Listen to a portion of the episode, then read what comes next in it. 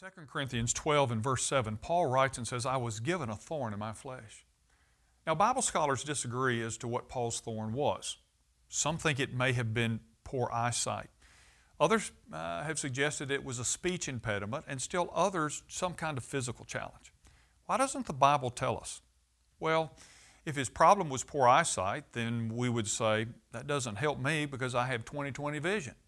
If it was a speech impediment, those with the gift of communication wouldn't find comfort in his words.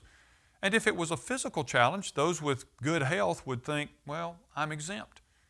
The reason the Bible doesn't tell us may be, in fact, this no matter what your particular struggle or affliction is, the same God who gave Paul victory over his thorn can give and will give you victory as well.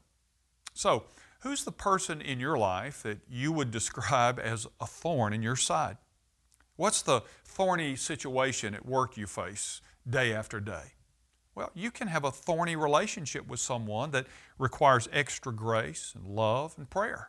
That's why Paul writes and says, Grow in grace and in the knowledge of our Lord Jesus Christ.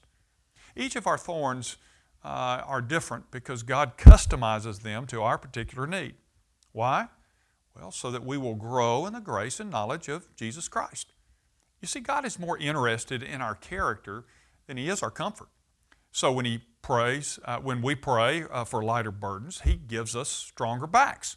Like the songwriter said, He giveth more grace when the burdens grow greater. He gives more strength when the labors increase. To add to added affliction, He adds His mercy to multiplied trials, His multiplied peace. I'm Ray Jones, and that's another heart truth for your day.